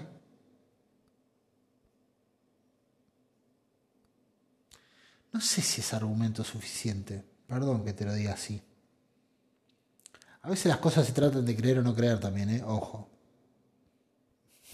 A veces no hay más explicación que yo creo en esto porque creo. Punto. Pero la verdad, me suena. Me suena poco. No sé si poco factible.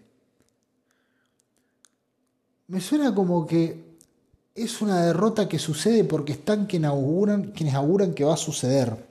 ¿Viste? Es como que digas, che, vamos a perder. ¿Arrancamos el partido?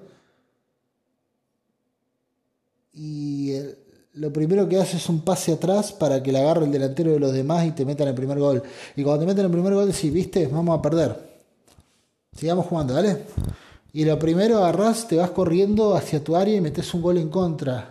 Y volvés a medio y te dice, viste, te dije que íbamos a perder. Y un poco que sí, un poco que te estás haciendo perder vos, hermano. Para mí no tiene sentido batallar algo que vos creés que vas a perder, ¿eh? Batallar con la idea de acá, muchachos, impera la derrota, me parece una de las decisiones más pelotudas de la vida. ¿Por qué? Eh, porque básicamente ah, gasté el tiempo en otra cosa. ¿Qué sé yo? Hacete la paja. Es más divertido y te trae más satisfacciones que estar peleando por causas perdidas.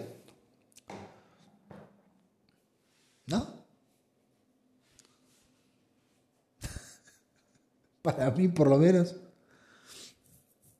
No creo en esa idea de la causa perdida y la causa perdida y la causa perdida. Yo no soy un gladiador de causas perdidas. Todo lo que batallo, lo batallo porque creo que se puede cambiar. Como me dijeron una vez cuando tenía dieciocho años, o veinte, o veintitrés, y militaba, las cosas no son así. Están así y podemos cambiarlas. Y yo eso lo creo. Principalmente porque no está escrito en ningún lado. La gente más pesimista es la gente que además menos cree en el destino.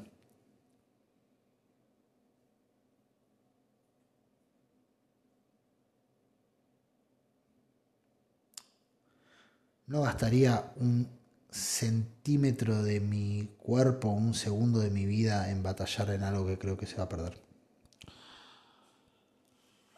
¿Y qué quiero decir con todo esto? Que sí entiendo que las cosas están como el orto. Que sí sé que está esperándonos eh, la muerte al final de todo. Que sí sé que las, las cosas están ahí, a la vista está, que hay soretes gobernando todo. Que sí sé que mientras la bomba continúa su, su cuenta regresiva, los mismos siete pelotudos de siempre siguen empeñados en hacer que todos nos peleemos para ellos seguir sacando ganancia. No, es que no lo sé. No creo que haya un futuro hermoso dando vueltas por nosotros. Me doy cuenta de que cuando grito son pocos los que levantan la mano y dicen, che, estoy para eso. Pero también me doy cuenta, como le dije a una persona hace muy poquito, en otro contexto, que si yo no gritara capaz que ese otro no hubiera levantado la mano. Y cabe la chance de que ese otro grite y otro levante la mano. Y esto no es cadena de favores, no vamos a cambiar el mundo así. Pero también el mundo va cambiando a nuestro favor, hermano. O sea, hay que ser muy necio para no notarlo.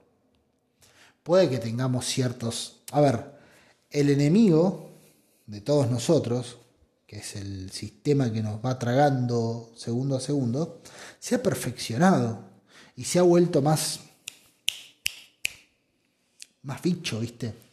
Y hoy están armadas mediante las redes sociales y demás, estas burbujas de confirmación que nos mantienen a todos metidos en la idea de que todos tenemos la razón todo el tiempo y no entendemos cómo el otro puede ser tan pelotudo y no nos damos cuenta de que somos todos unos pelotudos mirando... Eh, nuestra opinión reflejada en una pantalla todo el puto día. Hoy opera así el poder. En vez de bajarte una línea que sí o sí la tenés que creer, te hace creer que vos tenés la razón y que todo el mundo opina como vos, y el otro opina, tiene la razón y todo el mundo opina como él, entonces estamos todos convencidos que tenemos la razón. Se llama sesgo de confirmación y es la, la, burbuja, la burbuja de las redes sociales, bueno, en fin, el, el algoritmo de internet que te da todo el tiempo lo que vos querés consumir. Entonces vos estás convencido de que el mundo es como vos lo crees y no podés entender cómo el otro piensa de otra manera, lo cual te aísla de todos los demás y te imposibilita tender esos puentes. Y son lazos los cuales puedas charlar coherentemente y ponerte de acuerdo en las tres o cuatro cosas en las que sí estás de acuerdo con un libertario. Por ejemplo, creer que el mundo está como el orto, porque el libertario también lo cree. Nada más que le echar la culpa a otra persona que a la que le echás vos o que se le echo yo. Pero no es que el chabón nace diciendo eh, es toda una maravilla. El chabón sale de la misma circunstancia de vos. ¿eh? Al chabón también le rompe las pelotas que es un pibe en Salta desnutrido. O en Jujuy o en Chaco. Le, le molesta lo mismo, le jode igualmente que un abuelo no, no tenga para los medicamentos. Él cree que la salida va para otro lado. No te estoy hablando de Milei, te estoy hablando del pibe libertario que tuitea o el que comenta los videos de YouTube o en Instagram. Bueno, si tenemos en cuenta que partimos de esa misma base, por ahí podamos charlar y ponernos de acuerdo un toque, porque hay ciertos esquemas que nos hacen a todos notar de, che, el mundo está como el orto. ¿Qué es lo que hace hoy en día el poder dominante? Nos confirma a todos que el mundo está como el orto por lo que nosotros decimos. Y que el resto son unos pelotudos o unos soretes que quieren que el mundo siga como el orto. No, los otros también ven que el mundo está como como el orto, hacen un diagnóstico distinto. Sobre la base de que el mundo está como el ojete, así como está, podríamos construir un montón en conjunto. Pero claro, cada vez que nos encontramos estamos a las puteadas porque no podemos entender cómo el otro ve las cosas desde otro lugar. Bueno, esa es la nueva táctica. Se ha perfeccionado mucho el enemigo en ese sentido. ¿Pero por qué se perfecciona mucho el enemigo? ¿Te lo has puesto a pensar? Para, digo, para detonar tanto, tanto pesimismo. ¿Te has puesto a pensar por qué el enemigo se perfecciona tanto? ¿Cómo mierda llegaron a este grado de complejidad, de manipulación de la sociedad? El enemigo se complejiza tanto porque intentó con un tipo de adoctrinamiento y no pudo. Intentó metiendo, en el caso de Argentina, por ejemplo, metió directamente gobiernos militares que hicieron cagar a cuanto zurdo contrahegemónico hubiera. Los tiraban en aviones, los desaparecían, los picaneaban, los cagaron matando, los enterraron por ahí, nadie sabe dónde. Las personas que sabían se lo guardaron. Aparecieron flotando en Uruguay. Y así todo, perdieron varias batallas y muchas muy importantes. Y tuvieron que buscarle la vuelta de vuelta.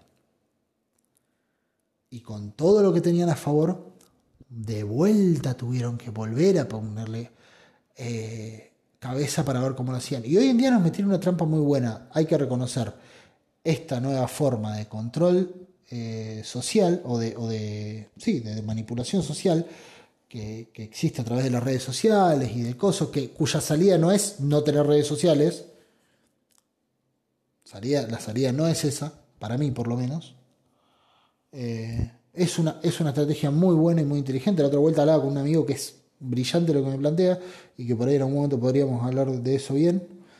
Eh, y me decía esto, yo soy pesimista en este aspecto, yo veo una visión bastante chota del mundo por esto que me decía. De, eh, las redes sociales logran llegar a la cabeza de todos al mismo tiempo.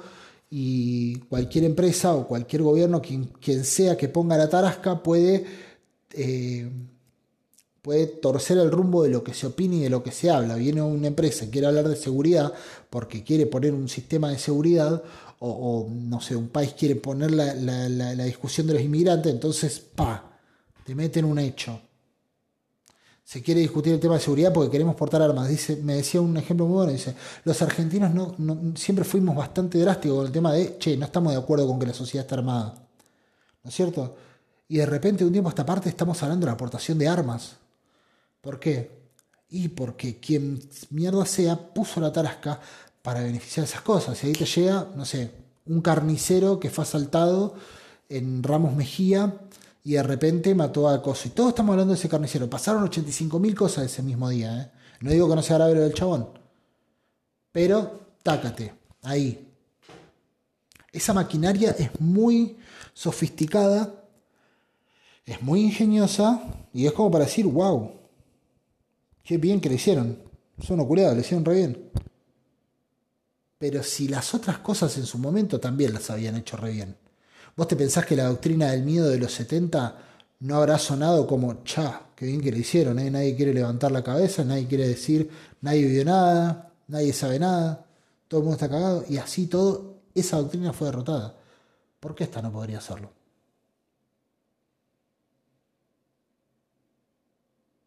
Pero soy muy consciente, ¿eh? No es que todo va a mejorar mágicamente, no, no, hay que mover. La base del optimismo responsable es saber que hay que mover. Que si vos te quedás siendo optimista, perdés. No está ganado el partido. No estamos condenados a la victoria. Tampoco estamos condenados a la derrota. Mientras haya una pelota y haya tiempo, se puede ganar. Y hasta ahora las dos cosas están. Eso es para mí el optimismo responsable frente a la vida. No voy a pelear causas perdidas. Capaz que vos sí, yo no. Entonces, siendo que no voy a pelear causas perdidas, mi optimismo responsable me hace decirte, eh, nada, chupala. Yo todavía creo que se puede ganar. No digo que está ganado. El optimismo responsable, no, para mí, no es augurar la victoria. Es decir, si la peleamos, si no nos doblegamos, si le metemos, si tratamos, y tratamos, y tratamos, ese final Disney puede llegar. Pero no hay que perder el partido antes de arrancarlo. Y no hay que ser boludo de creer que ya está ganado porque tuviste una victoria. Pero se puede. Si el enemigo se reinventa tanto, es porque evidentemente va sufriendo muchos, muchas derrotas con las formas anteriores que tiene. Y sus formas anteriores lo hubieran llevado al declive y a la derrota. Por eso se tiene que reinventar. ¿Quién car- equipo que gana no se toca, se dice en fútbol. ¿Quién carajo se va a poner a reinventarse si le está saliendo todo de diez y siempre te tiene de, de la nariz? Nadie. Entonces, si se reinventa es porque no puede de otra manera. Bueno. Entonces seguramente tenemos la capacidad de hacer que de esta manera tampoco se pueda. Y dicho eso, se termina el capítulo de hoy. ¿Dale? Espero que los próximos sean un poco más amenos en cuanto a sonidos y demás, pero bueno. Quería volver a grabar. Gracias por escuchar y gracias por compartir. ¿Dale? Te quiero mucho.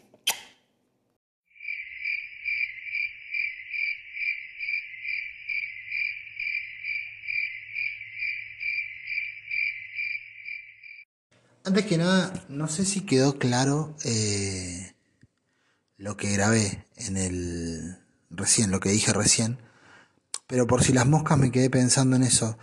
Yo no digo que Bojack, en este caso, sea un hijo de puta per se. Lo que digo es que hace la costumbre de elegir siempre lo peor. Y así como uno puede hablar de, de esto que decía de, de que no creo en esto de la gente rota y no creo en no creo en Venus ni en Marte, no creo en Carlos Marx, Carlos, Carlos Marx, como no creo en eso, eh, yo creo que todo el tiempo está la posibilidad de elegir algo mejor.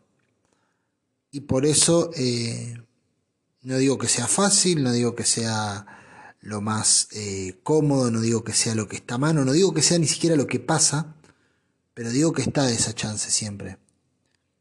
Por eso eh, lo que cuestiono de, de, de todo esto es esa idea de siempre tender a... Eh, no, se resuelve por el lado malo, se resuelve por la parte chota. Porque siempre está la posibilidad de hacer lo mejor posible, de hacer lo que entendemos correcto, de lo que entendemos correcto con una mano en el corazón. Y a eso es a lo que me refiero con optimismo responsable. Voy a tratar de meter ahora eh, una canción así con la guitarra, como para nada, como para amenizar. Así que esta va a ser la canción.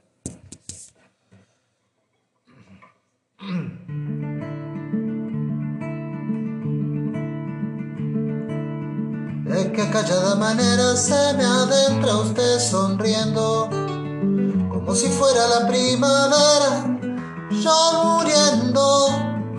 Y de qué modo sutil me derramo en la camisa todas las flores de abril.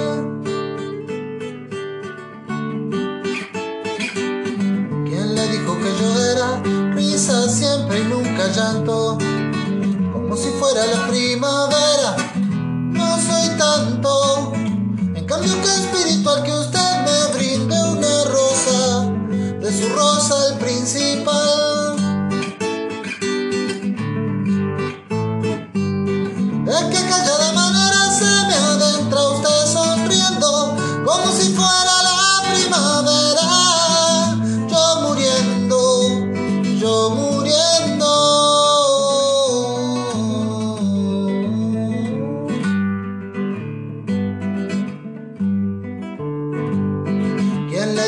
Yo era risa siempre y nunca llanto, como si fuera la primavera, no soy tanto, en cambio que espiritual que usted me brinde una rosa, de su rosa el principal.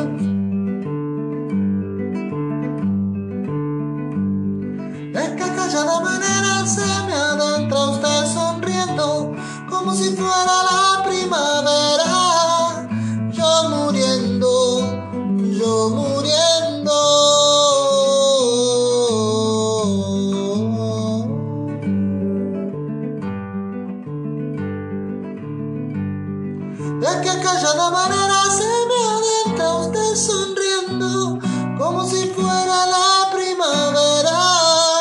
Yo muriendo, yo muriendo.